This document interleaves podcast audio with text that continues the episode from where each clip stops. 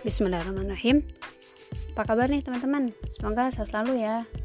Nah, di sini saya akan membahas nih pertanyaan terakhir, yaitu apa sih perbedaan besar dari akad merubahah, IMBT atau Ijaroh Montahiyah Bitamlik dan akad musyarakah mutanakisoh dan sertakan studi kasusnya. Oke, kita bahas yang pertama ya, yaitu tentang merubahah. Merubahah berdasarkan Fatwa DNS nomor 4 tahun 2000 tentang ketentuan umum merubah dalam bank syariah, yaitu bank membeli barang yang diperlukan nasabah atas nama bank sendiri dan pembelian ini harus sah dan tentunya terbebas dari riba dong. Bank kemudian menjual barang tersebut kepada nasabah dengan harga jual senilai harga beli plus keuntungannya.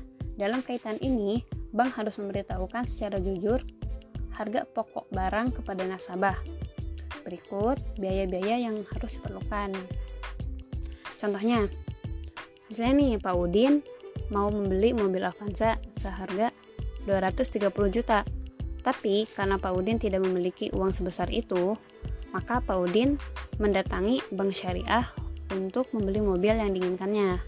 Kemudian, bank syariah memesan mobil yang dimaksud dan menjualnya kepada Pak Udin dengan harga yang disepakati bersama, yaitu 250 juta. Kenapa? Soalnya kan harga belinya itu 230 dan bank itu mengambil margin atau keuntungan dari penjualan ini sebesar 20 juta karena e, di awal telah disepakati bersama. Pembayaran dilakukan secara angsuran setiap bulan selama jangka waktu 12 bulan atau satu tahun. Kemudian Musyarakah mutanakisoh.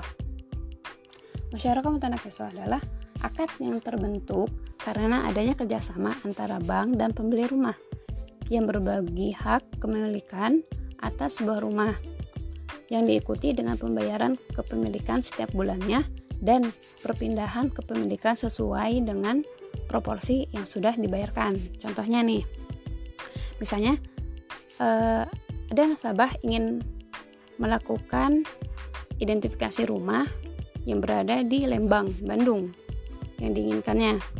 Kemudian, seorang nasabah negosiasi dan dan kesepakatan pembiayaan antara nasabah dan bank syariah.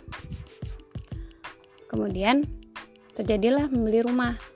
Masing-masing pihak berkontribusi sesuai modal yang disepakati. Misalnya, bank mengeluarkan modal sebesar 60%, sedangkan nasabah mengeluarkan 40%. Baik nasabah ataupun bank sama-sama mendapat kepemilikan aset aset dari rumah yang ada di Lembang itu. Kemudian, nasabah membayar angsuran berupa cicilan dan biaya sewa kepada bank syariah secara bertahap. Sama halnya bank syariah, menyerahkan hak kepemilikan rumah kepada nasabah secara bertahap juga. Yang terakhir, IMBT atau Ijaroh Montaya Bitamlik.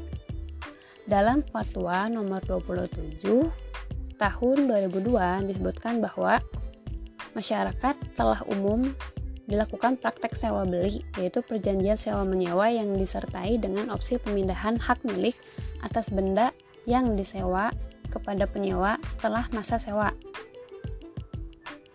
Sehubungan dengan itu, DNS MUI dalam fatwanya tersebut di atas menetapkan fatwa tentang sewa beli yang sesuai dengan syariah, yaitu akad IMBT. Nah, contoh dari IMBT, misalnya nih, ada seseorang yang hendak menjual rumah seharga 100 juta dan ada seorang pembeli, misalnya inisialnya si B, yang ingin membeli rumah tersebut dengan meminta bantuan bank A dan Bank A memberikan pembiayaan. Maka Bank A dapat menawarkan kepada pembeli B untuk bekerjasama dengan akad IMBT. Maka kontrak pertama yang dilakukan adalah di mana Bank A harus membeli rumah kepada penjual rumah dengan seharga 100 juta dan akan dilanjutkan dengan perjanjian kontrak kedua di mana Bank A menyewakan rumahnya kepada pembeli B.